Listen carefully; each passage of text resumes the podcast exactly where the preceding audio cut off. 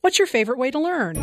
I like graphic novels because I can see who's talking. My grandma reads the newspaper to me. I like movies on TV. I play learning games on my dad's tablet. I like reading plain old regular books with lots of detail. This is Worlds Awaiting, helping children read, write, see, speak, think, and listen. Here's our host, Rachel Wadham. I'm Rachel Wadham, and welcome to Worlds Awaiting, helping children and parents explore the world of literacy. Today, we'll be exploring the worlds of genre, reading, and writing. First, we'll have author David Butler in studio with us to talk about different genres. Then, we'll talk with Kathleen Brown, the director of the University of Utah Reading Clinic, about helping at risk and struggling readers. Our last guest will be Elizabeth McLeod, and we'll talk about her writing journey. Before we leave you, we'll step around the librarian's table with librarians from around Utah to talk about children, books, and life. Along with our interviews, we'll have story time with the poem Midwinter by Leslie Norris, and we'll step into the classroom to learn about telescopes. But before all that, let's take a glimpse into my world. Rachel's World.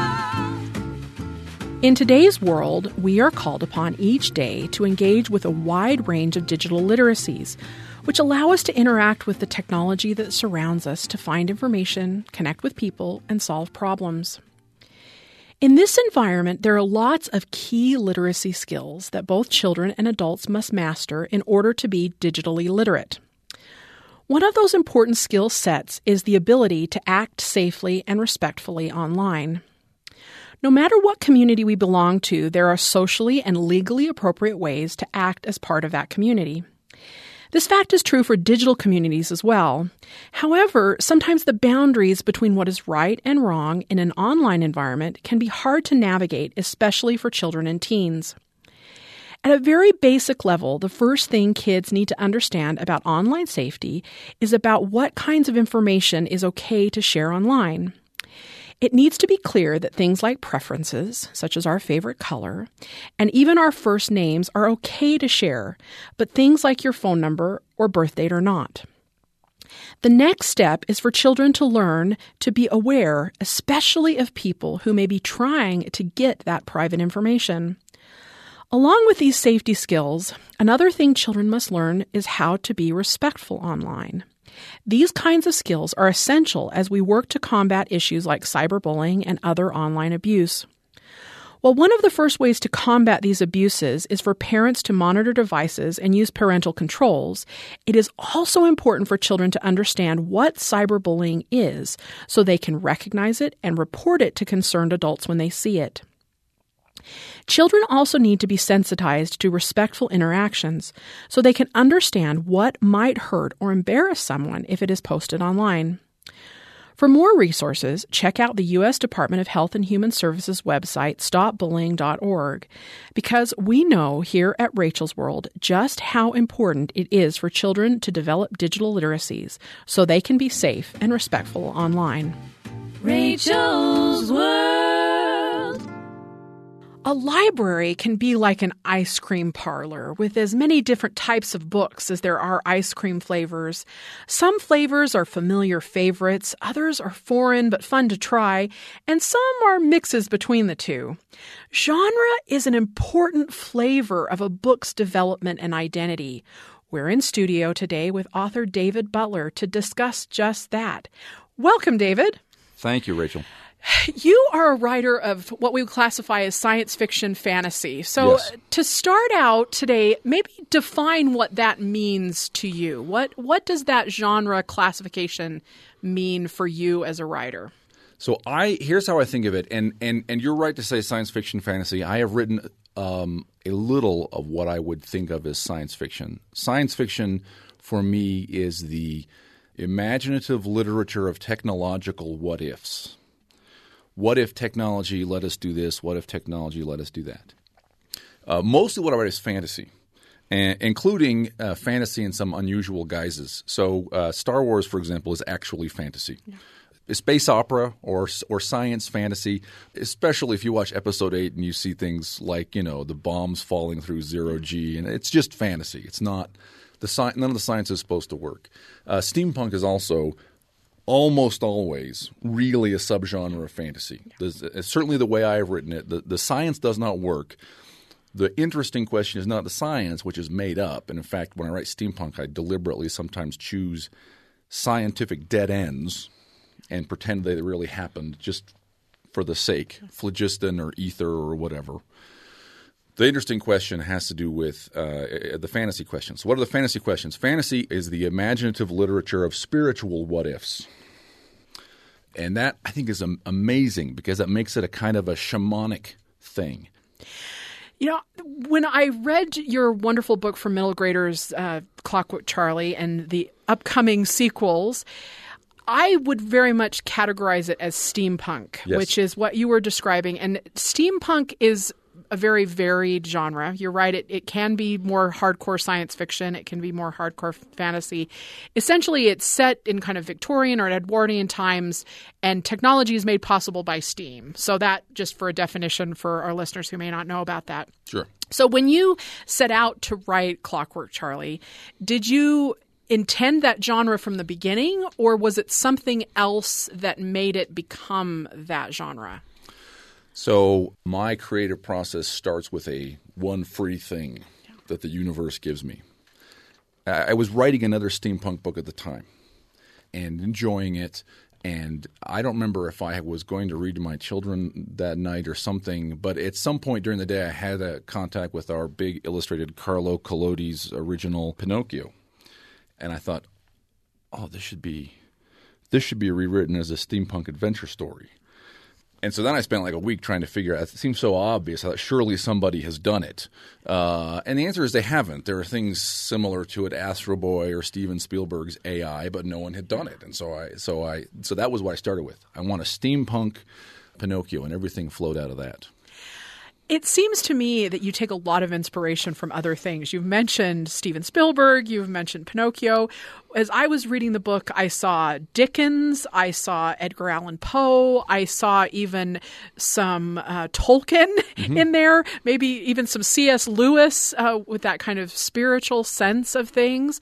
So, how is it that you draw inspiration from these other sources to create a more richer world that then is entirely uniquely yours? So I'd say first of all, this: if you want to produce writing, you have to be reading writing. Very few people have enough experience or experience of the kind that you can produce interesting books out of it yourself, or very many interesting books. Right? To write is to be in dialogue with the great stream of literature. So you have to be writing all the time, and to some extent. Uh, sorry, you have to be reading all the time. And to some extent, if you are reading all the time and uh, trying to write, your brain, my brain, digests what I've read and and makes connections. So I'd say one, you have to be reading all the time. I'd say sometimes you you deliberately uh, want to engage with texts. So this is in a different series, but I have an adult epic fantasy novel uh, series. The first novel is called Witchy Eye, which is very much my bid to be America's J.R.R. Tolkien. So the thing about Tolkien that uh, is essential and often not appreciated is that he's profoundly Christian. He is a uh, Roman Catholic. He's a serious Catholic. There's a letter he wrote to a Jesuit friend uh, about the Lord of the Rings, in which Tolkien says, "I don't think anyone can possibly like this book. It's way too Catholic." and people miss it. But what Tolkien has done is it's not people will often say, oh, he, he took Germanic elements and made a mythology for England. That's half the story. He took Germanic elements and made a Christian mythology for England. So when Frodo wakes up in the houses of healing in Gondor after it's over, right, and sees Gandalf, Gandalf's words are the, the people of Gondor will forever after remember March the 25th because this was the day Sauron fell. Now, the thing about March the 25th is that in the English medieval uh, liturgical calendar, that was celebrated as the day of the crucifixion. Which means that for Tolkien, explicitly, Tolkien's a medievalist. This is the stuff he knew. For Tolkien explicitly, the day that Gollum holds the ring and falls into Mount Doom is the day that Christ is crucified. You know that that is one of the things I love about literature and of all literature is because it is so much more than what is on the page, right? It's not just that basic level, it's this complexity. There are layers. So, do you, as an author, do you start to put those layers in there? Are you really conscious of all those layers? Or are there some that you're surprised about when a reader comes to you and says, Oh, I see this in the book, or I see this connection in the book, and you're like, Wow, I never even considered that that was there. Never admit that. Just give a mysterious smile. I was like, Oh, yeah, yeah. that was that was totally planned. uh, you know, Umberto Eco tells us that the author should never interpret her own work. So, uh, in fact, he says the best favor the author can do the readers is finish the book and then die.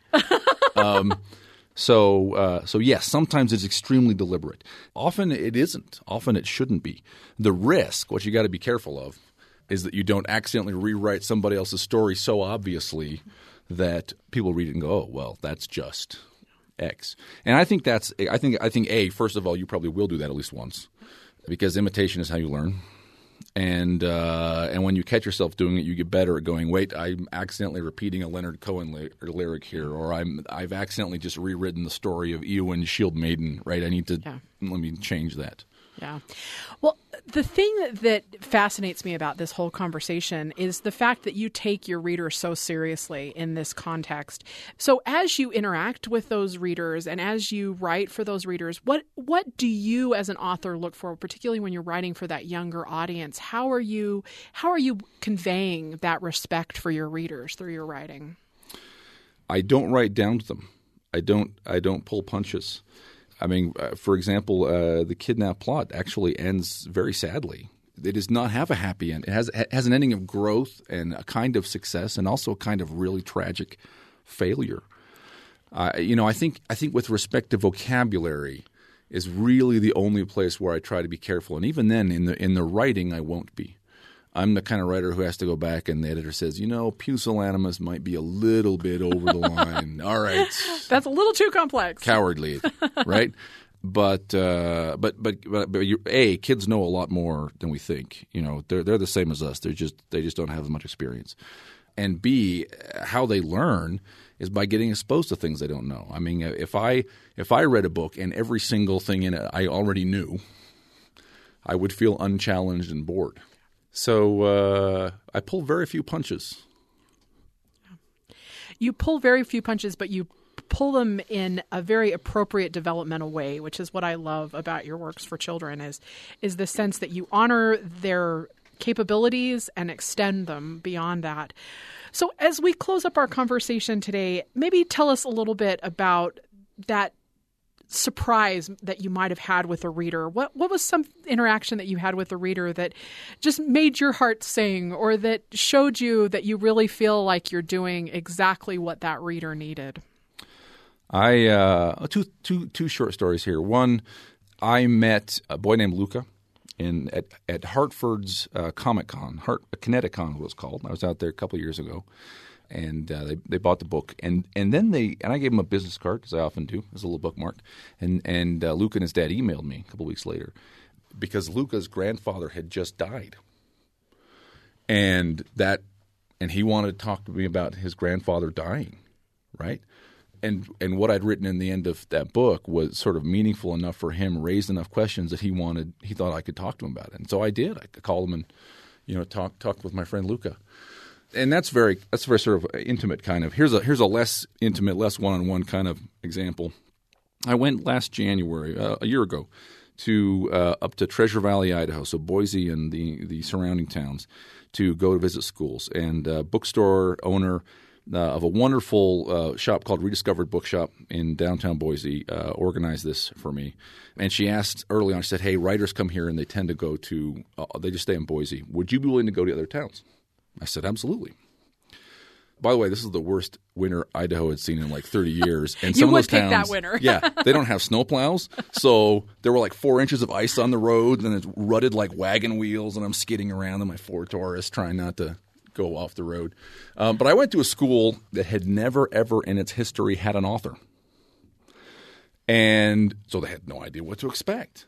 And I I do kind of a show. I brought a guitar and I like sang a song and I played storytelling games with them. And I got back a big packet of 30 hand drawn posters, each kid uniquely conceptualizing some scene from my book. Clearly, a few of them had not actually read it. That's okay. That's okay. You know, and it's I have this. So I had this folder full of um, uh, full of pictures they made. You know, that it was it was interesting enough. It was a, a, it got their attention enough. They went and read the book and wanted to send me their art. I thought it was fantastic that connection that authors make with their readers, I think, is so wonderful. And I love the fact that you honor that so much, not only in your writing, but then also in your experiences, and that you can share such deep insights with us today about all of your experiences. Thank you so much, Dave. Thanks for having me, Rachel. Thank you so much, David.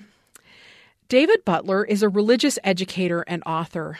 Next, it's story time with the poem Midwinter, written and read here by Leslie Norris. I quite like winter, really, where we can see everything as it should be. A grey, flat sky and a flat land squeezing the eye of the north. Great blows of snow swing on a blind wind as the staggering morning lurches itself half alive. A beast could not stand alive now. What sparrows flew flocks deep long ago lie soft in their feathery dust, their frail twigs splintered as ice. Furrows are nailed to the ground by winter's iron and lie emptied of seeding. A desperate noise is lost somewhere in the width of the cold. Houses lean to the violence and gasp, holding on. A small house, shoulders lower, grips firmly its hold on whatever safety the rigid season offers, so that its man, stung loud awake by treachery of the year, runs to make the small flames burn in the dead wood of his hearth, turns his wet eye aghast at the rolling window. He hears with pain his dry blood rustle with a little groan.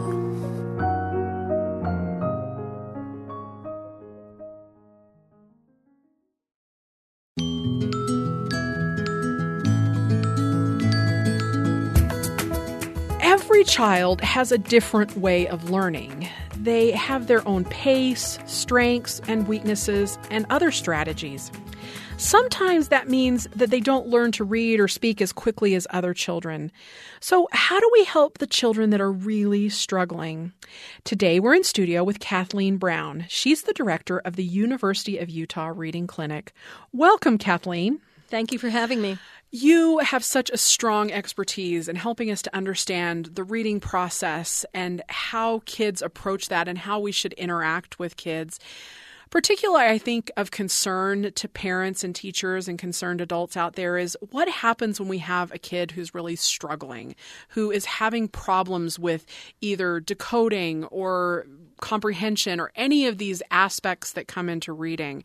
How do we help those kids? That's a great question, and this re- this really is our wheelhouse, being the University of Utah Reading Clinic. Um, we we work with so many, really thousands of kids over the course of a year through the teachers that we work with, and then also the children who come right. In, their parents bring them right into the clinic in Murray. And I would just add here that if you're concerned that your child or that a child in your classroom uh, is struggling uh, as a as a reader, we have a fabulous website that really shows gives lots of information. By the way, everything on it is free, including our assessments. And so if you go to www.uurc, that's the acronym, uurc.org, um, and do some exploring there, I think you can get a lot of good information. Because really, the first step is assessment. Um, if I will also say this too. So the assessment has to be data driven. But I will also say to all those moms out there, and I'm not, I'm I'm grounding myself in gender because I think the mother's gut, as I call it, if if you as a mom feel in your gut that something's wrong, that your child is not learning to read or speak, uh, you know, but not learning to read as well as you think he or she should. And this goes to the grandmas too, because grandmas also have a sense of this, and they'll say things like, "Well, I don't want to interfere because I don't want my daughter-in-law to get mad to, uh, get mad at me." But those are the grandmas that show up in the at the clinic with the child in tow. if you're questioning if there's a problem, you're probably right. There probably is a problem. Now, we get some false positives sometimes the mom who all the rest of the kids, you know, are brilliant and they're all at Harvard, and then the one child who's kind of regularly achieving seems like oh, a dullard. We get those occasionally too, but for the most part, if your gut says there's a problem, there is. So you start with assessment. You want to find out what is your child's instructional reading level. And I say instructional reading level with a, a deep purpose there. That will help you know when you compare to the child's chronological age, grade level whether there's a problem or not. And we typically find a problem in rate, oral reading rate or speed. The goal isn't to be a speed reader, but if your child comes up with an assessment as a slow reader, what that tells you is the child has not reached automaticity for enough words in memory. And so the child is having to look at the words and decode them, which takes time and then leaves less left over for making meaning, if that makes sense. So the automaticity, it's not like the goal of reading is to read fast. I really want to um, put the nail in that coffin because that's. Thank you. Yeah, Thank you. That, the goal is not to read fast. The goal is to be automatic with words so that you can have all that freedom, that glorious freedom left open for comprehending and enjoying and learning from text. So, in that sense, rate is a clear indicator of where there are problems. And you can get that through an assessment looking for instructional reading level. I, I really appreciate you saying that about rate because I've worked with some kids who actually read too fast and that prevents them from making meaning. You're exactly so right. it's not about mm-hmm. how fast we read. It's just about making sure that we have that automaticity, That's that right. we know how to do that. And we know from looking at normally achieving readers just how fast that should be. Yeah. We have norms that suggest at, for example, at the end of first grade, a child should be able to read first grade text. For example, Frog and Toad, yeah. any of the Frog and Toad books, at around, I would say, you know, 45 to 50 words a minute with about 93% accuracy. It, when a child can reach those criteria, it bodes well for them developing into successful readers. Now, that implies also, and I want to be clear about this, that implies sufficient background knowledge. Yeah because that's another key piece. You have I, I we work with kids who can can uh, process print. We call it. That's accuracy and rate. Can process print beautifully, but don't understand what they're reading. Now that's a tragedy. Okay. But I'd rather have a child who can process print beautifully but not comprehend than a child who can't process print yeah. nor comprehend, right? Yeah. yeah. Um, and so for that child, then you need to look at okay, why is this child not comprehending? Is this child an English learner? Does this child come from a poverty background? Does this child have a communication disorder? Um, but I will say that the rate is a is a proxy for reading comprehension, and you can tell a lot from it. Yeah. So after we've assessed and figured out where this deficit between the level, their instructional level, and their their the level that they're at is, what is the next step? What what do we do next? Uh, the next step, I would say, is um, matching the child to an appropriate level of text, and then getting a lot of what I would call miles on the page in text. If you think about how do good readers get to be good readers? Well, hopefully they've had some they've probably had some instruction, but they've also put miles on the page. They've read and they've read and they've read. Children who struggle as readers tend not to read of their own accord. They would rather, there's a famous line, I want to say, mm, I'll get his name in a minute, a researcher who quoted a child as saying, I'd rather clean the grout in the bathroom than read. I, that's low. That's know? way low. that's a low yeah, bar. Yeah. Um, and so those children don't don't choose to read. Well, it's like shooting free throws. You don't just get to be a great free throw shooter because you shoot you shoot a couple of times at practice. You know, Karl Malone was 44% when he first started for the Jazz, and uh, uh, Jerry Sloan told him that's got to go up. So he shot free throw after free throw. It's just like it's the same with reading. You got to get miles on the page, and so um, miles on the page is huge, but the appropriate level text. So you need to look for leveled text. And there are lots of schemes out there for doing that. I, I shouldn't say schemes, I don't mean that in a bad way. But there are lots of um, places you can go for leveled text online. And our, again, our website is a great uh, resource for that.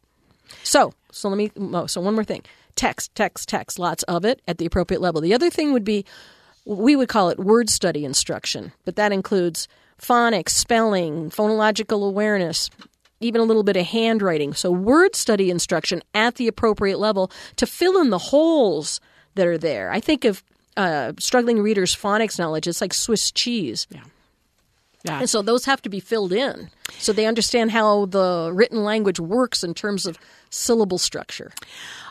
That you advocate for a balance of those two elements Mm-hmm. is is wonderful to me because I think sometimes when we think about struggling readers, we think about just you know this hardcore phonics instruction with Mm-hmm. worksheets and you know trying to help them to learn these words, and that's all that they do.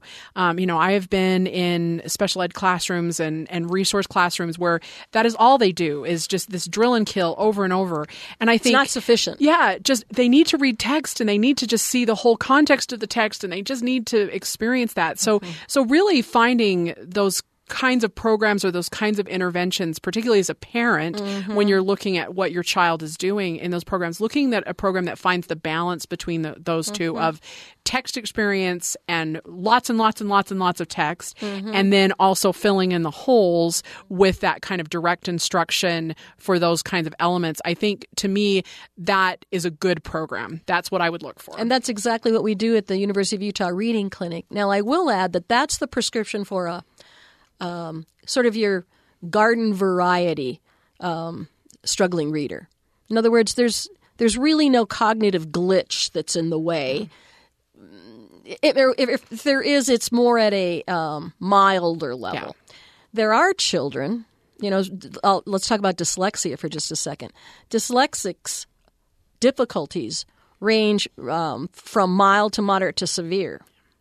And it's because there's a neurobiological um, glitch in the phonological system that impedes their ability to sort of process the speech sounds and how they hook up to letters very well.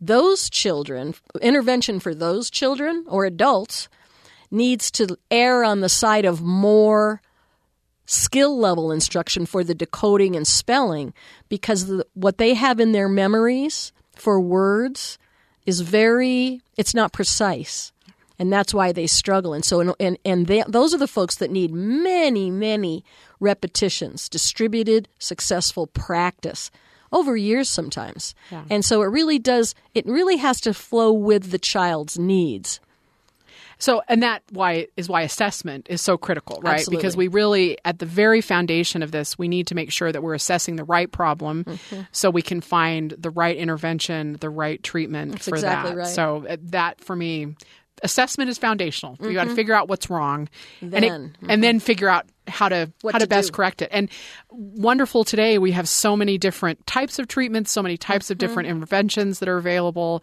Um, and finding the best fit for your child and the best fit for your child's needs can be a stressful, long process sometimes. But please, parents, stick at it. I mean, make be an advocate for your child. If if that's no one of, one else will be yeah, if that's one of the things I think we both could recommend at this point is, you know, if your child is struggling, be an advocate for them. And there are resources out there in any community that you live in through your schools, through your universities, through, um, you know, community resources, um, even places like United Way will have resources available to you. So just be an advocate for them because this is so important and you really need to find out what works best for your child in your child's situation.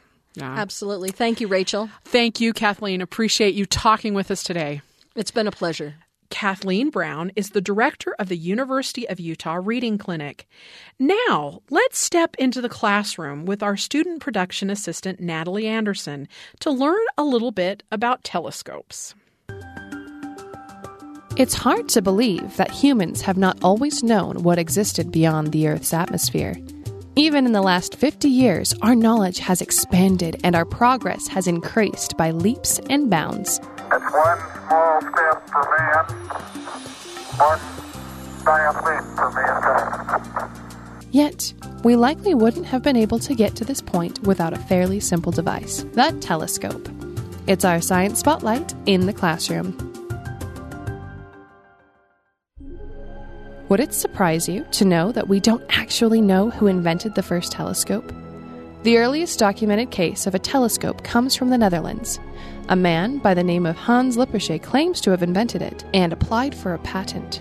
Lippershey was an eyeglass maker who had stumbled upon the process of magnification using lenses. However, there was another man just down the street who also claimed to invent it. His name was Jacob Metius. In the end, neither was awarded the patent because the telescope was so easy to replicate. So easy, in fact, that another scientist was able to replicate it based on the description alone. Galileo Galilei was visiting Venice when he heard about this fantastic device that could be used to magnify things far away. When he returned to his home in Padua, he was able to quickly create his own version that was even more powerful than the original. Galileo is also the first recorded person to set the telescope on the skies. He was the first person to document the hills, valleys, and craters on the moon, the rings of Saturn, sunspots, and the moons of Jupiter. The more he used the telescope, the more he found, and the more he realized that the solar system wasn't exactly what the world thought it was. Almost 100 years prior to this, Nicholas Copernicus had determined a heliocentric system, one that placed the Sun in the center of the solar system with the planets, including Earth, orbiting the Sun. There was little objection to it at the time, and it was considered an uncontroversial theory, albeit one that couldn't be true. Between the time of Copernicus's death and Galileo's findings through the telescope, the tides had turned on the opinion of heliocentrism. Galileo had determined that the Earth had to revolve around the Sun based on his observations of the bodies in the night sky. This new discovery was against the beliefs and teachings of the Catholic Church, and following an inquisition and trial, Galileo was placed under house arrest. We've come a long way since then. Nowadays, we have telescopes like the Hubble Space Telescope taking pictures of nebulae and stellar phenomenon far away from our little solar system. We have the Kepler Space Telescope that searches the night sky for planets, and the ALMA telescope in Chile that can detect objects through space, dust, and debris. Several new telescopes are planned to be put into commission within the next few years, and who knows what we'll be able to explore next. Thanks for joining me in the classroom.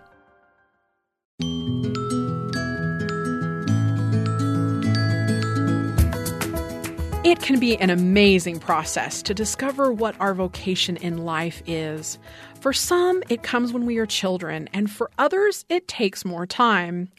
I have nonfiction author Elizabeth MacLeod on the phone with me today to talk about her journey. Welcome, Elizabeth. Hi, Rachel. Elizabeth, you write a wide range of nonfiction for children. So let's talk a little bit about the start of this journey for you. Were you a writer when you were a young person? Well, I, I wrote poems and stories all through, you know, elementary and high school, but um, not all of them were actually for school assignments.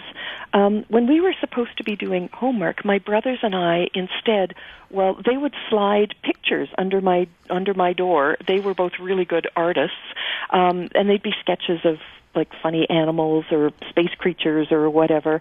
And I can't draw. I I couldn't then. I still can't. So to to you know sort of give them something back I would write silly stories instead. And they would usually involve like mad scientists or alien monsters or whatever. And I would I would tiptoe down the hall and slide those under my brother's doors and not a lot of homework got done as you can imagine and in uni- in university, so after after I got through all of that, um, I studied sciences, not literature. I, I actually have a degree in biology and botany, and botany is the science of plants. Um, and I, I had to I had to prepare lab reports and that sort of thing. But I, I don't think it was actually until my fourth year that I even wrote an essay. So you know, I really wasn't doing a lot of, of you know, you know, story writing, report writing, um, that sort of thing in, in university. And and after I graduated, I, I didn't know what I wanted to do, but a friend of mine was writing was running a publishing workshop um, out in Banff, Alberta, um, in Canada, and a space became available at the last minute. So I attended the workshop, and I got really interested in publishing. I learned a lot, and I also made some really great contacts with people in the publishing world, and I got a job as an editor at Owl magazine, and that's a magazine for kids. And in those days, it had a really strong science and nature focus. Um, so my science degree just fit in perfectly. The one bad thing was, and this is true uh, around the publishing world, the pay was really bad. I loved the job, but the pay was bad.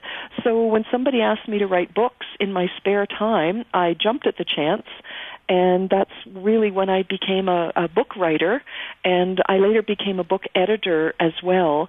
But I still continued to write books, and today I edit a little, but I mostly write. Liz, that's such a unique combination of experience that brought you to the place you are today. Speak a little to us about how you feel like your degree in in the sciences has kind of helped prepare you to be a writer of nonfiction. Do you do you feel that that was a good pathway that helped you be more open to writing nonfiction in accurate and engaging ways? Definitely because I'm not afraid of the science. I I know um, if I work at it, and I may need to get some help. Um, my husband is really great helping me with technology, um, but I also know I can contact experts. But I I know that I can. I feel confident. It may take a while, but I can break a difficult process down into enough steps that I can understand it. And I, I know I have a basic um, understanding or a basis, a framework to start with, um, because, you know, trees and, and plants, the way they photosynthesize, it's the same way now as it was hundreds of years ago, you know, sort of thing. So what I learned, well, okay, it wasn't hundreds of years ago, I was in university, but what I learned then, it feels that way sometimes. Sometimes it does feel that way sometimes, definitely. but but what I learned then, you know, is a basis for something now. Sometimes our understanding has changed a bit, but I I, I know that I've I've got a basis. So um, I I just you know when I'm talking to an expert, it's in the back of my head. Okay, you did this at university because I studied physics and chemistry and uh, as well, and I just think, okay, you did this. You can understand it, and you need to understand it so that you'll be able to not only make it understandable for kids, but make them come away from it thinking, okay, photosynthesis, I get the basics of that, and it's not it's not hard. You know, I I can understand this, and okay, so what else can I understand? What else am I interested in about plants or or whatever else in biology? It's exciting to see how your education has greatly influenced your work. But as far as the writing goes, what influences you there? Are there other writers or other types of things that you read or engage in that you find influence from? Definitely. Um, I, I notice, and uh, maybe you've noticed this too, I notice that the subjects that books for kids cover now, it, they're really changing.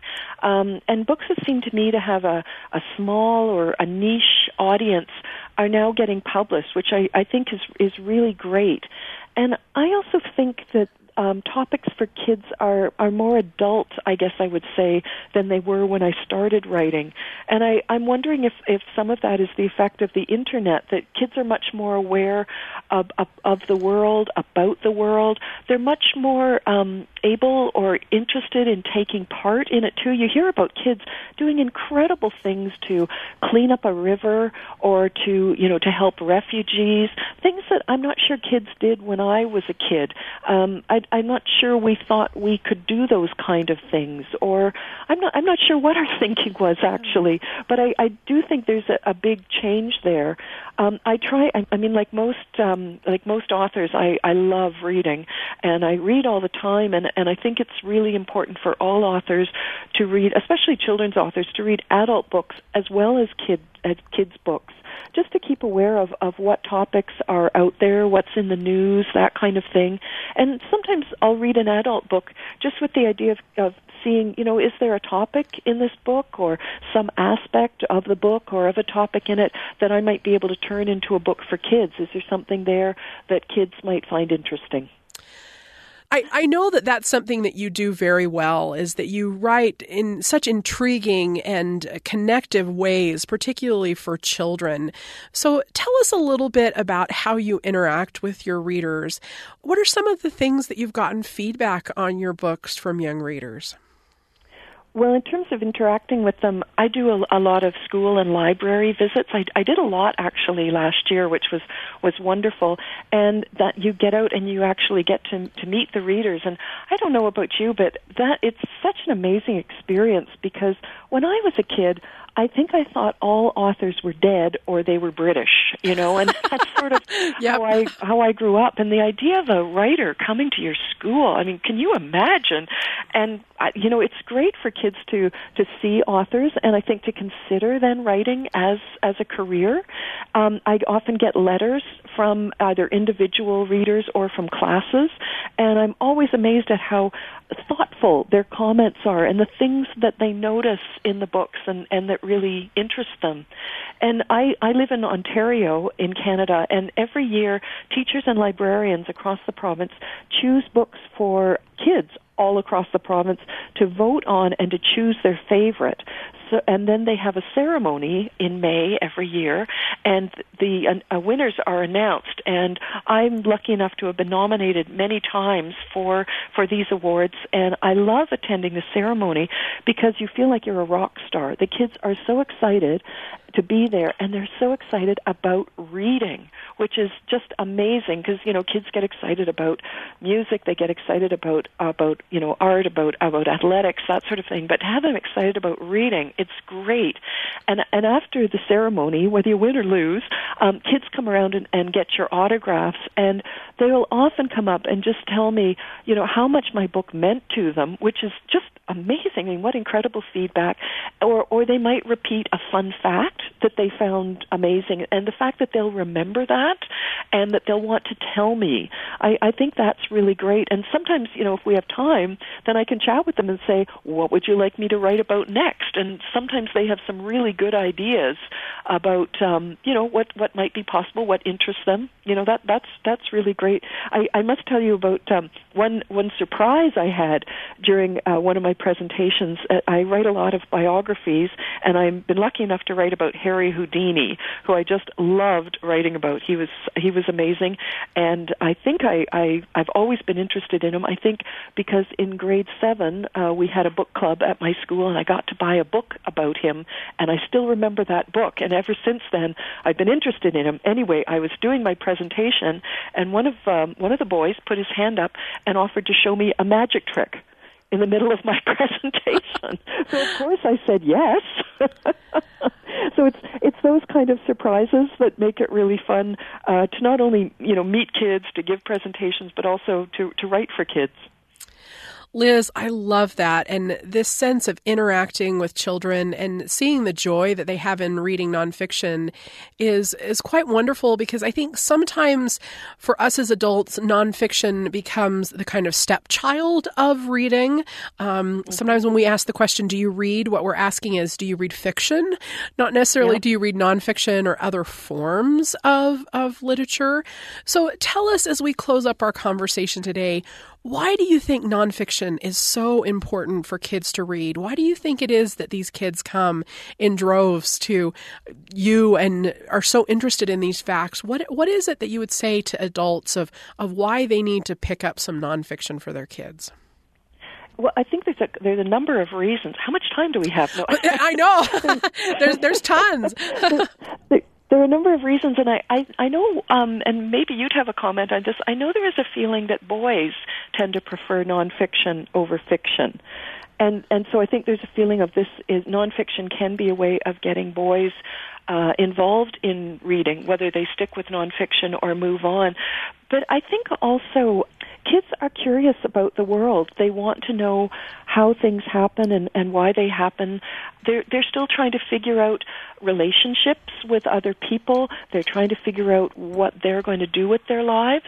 And when they see stories that they know are true, so they know these things really happened, you know, they, they may love reading stories. I think most people do. But there's a feeling of, well, I, you know, I'll never do that because that never really happened. Yeah, he was really brave, but this isn't really true. I think with nonfiction, you get to read about people who did do amazing things, who did things that you would not have thought w- was possible. And that's what I try to, to tell kids. How did these people find the courage? What was their background? What did they have to overcome? And I think it, it can it can make kids feel better about their own situation. It can it can improve their self esteem. I, I love writing biographies for all of those kind of reasons because I think they're really helpful to kids but just with nonfiction in general, um, I think you know kids uh, often feel like there's a lot in the world that they can't control, and I think with nonfiction it gives them a handle on, okay, this is how these things happen, and now how can I use that information in my own life. Liz, I could not agree more. I think that that just brings nonfiction in its into its true realm. It's about curiosity, it's about discovery, and it's about engaging our children with the world around them. And kids are curious, and I think we need to help them be more curious. Because, in all honesty, for me, that's what's going to help make our world better. It's going to help change our world. It's yeah. all these curious kids that are coming up. Well, I love that you use the word discovery too. I think that's a great word. Yeah, it's it is about that, and that's where it lies in the nonfiction is the curiosity and discovery. So, thank you so much, Liz, for providing that wonder and curiosity and discovery for our young readers. And we look forward to what is coming from your work in the years to come. Thank you so much, Rachel. It's been great talking with you. Thank you, Elizabeth. Elizabeth MacLeod is an author of nonfiction literature. Now it's time to step around the librarian's table with librarians from around Utah. This week, I have librarian Kirsty Kirkland from Provost Elementary School to talk about research skills.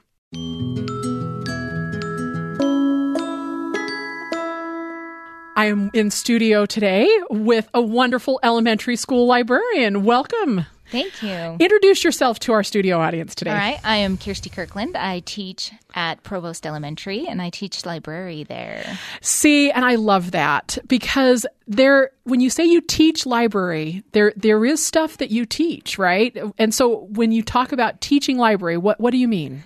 Yes, we have a full curriculum that we have to teach. So I teach all note taking skills, research online, how to use the library catalogs online, as well as like different genres and you know basic love of reading of course yes which is which is totally so important but the thing that you mentioned I think is really intriguing. I don't think a lot of people realize, particularly at the elementary level, that we teach is research. And I know for me, as like a college academic librarian, that's really important. Research is totally important. So, what is it? Describe for us what it is you teach at that level for kind of research? What what is what are the skills that you're looking at? So we basically we start off with like copyright laws so that they know how to not plagiarize items and what those are as well as the Fair Act. And then we talk about primary sources, secondary sources, and what's the most reliable sources they can go to, and then how to search those online as well as in books and how to reference those in their bibliographies and stuff like that so that they aren't plagiarizing anything. So, getting your information correct as well as going to the right sources because there's so much on the internet of people's opinions that you don't want to write a paper that's based on only opinion, which a lot of elementary kids don't realize that a lot of the internet is just opinion and they take everything as hard facts. So that's kind of like a wake up call early on for them to filter through what people are saying and try and pick out the truth. So my hope is that like as they get into these middle schools and high schools start doing papers in college that they can really form their own opinions too and be able to pick out truth from untruths and and write some good good papers and good facts like focus on those facts what is really going on. That seems to me that especially today that's so much more important than it's ever been. I mean have you seen that to be true? Is that eh, particularly over your career has you have you seen that change a little bit? Oh definitely. And i've had kids that have gotten in arguments about just different topics and then they'll bring it to library or to me and I'll tell them, you know, let's research this. And so it'll be kind of like a debate class almost, you know, but I'll say, prove it. You've got to have facts. You can't just state opinions. So where's the facts? And so they've learned, you know, where to go on the internet that's like a reliable source because we've talked about reliable sources and um, they have to like defend that kind of opinion instead of just being like no i'm right you're wrong and we usually get more into that around fourth grade. The younger kids haven't started forming those opinions yet or really reading up as much as the fourth through the sixth graders. So. But even starting that early, I think, is so important. And, and particularly just in our cultural environment, too, when we talk about things like fake news and other types of things, this is so much more in your face with with kids So, what i- what are some of the ones that you use that are like the authoritative sources? Right, where, where are some places that you send them to help them navigate some of these kind of controversial? Well, I guess controversial isn't the right kind of topic, but some of these things where they need uh, to research opinions and find facts. I usually tell them to look up like newspapers, you know, news websites and stuff like that. Stay away from the blogs and stay away from the Facebook and the Instagram, which Yay! they love to go to Yeah, and say, yeah. but this person said this, you know. So stay away from these social media more sites and kind of delve into the the reporting sites that are reporting the facts more or, you know, as far as books go, look look for where their sources are. Go to the bibliography and see where it is, you know, that they came from and they can go to those books and look up more facts if they want to. And just we're also working a lot on respecting other people's opinions. So I'm like, if that is somebody's opinion, you don't have to argue against it all the time. You can be like, I respect that. I don't think that, but I respect that as well. So it's kind of it's a really good way to teach them to understand other people and be like, it's okay that they have that opinion. I don't have to accept it as fact. But go farther if you want to know more about why they think that way.